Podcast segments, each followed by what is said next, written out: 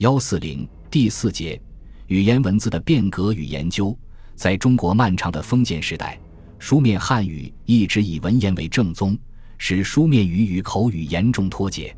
一方面，这种以文言为正宗的书面语有助于中华民族多民族、多方言的统一国家的维护和中华文明的巩固；另一方面，随着时代的发展，文言自身的局限性暴露得越来越突出。特别是近代以来，随着西方先进科技文明对古老中国文化的冲击，以文言文为书面语越来越成为社会变革、文化发展的一大障碍。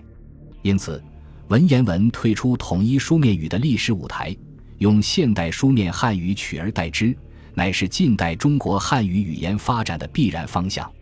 而这个过程，大约经历了晚清的白话文运动、五四白话文运动和二十世纪三十年代的大众语运动这三个时期。现代书面汉语的形成与中国社会变革的深入发展密切相关。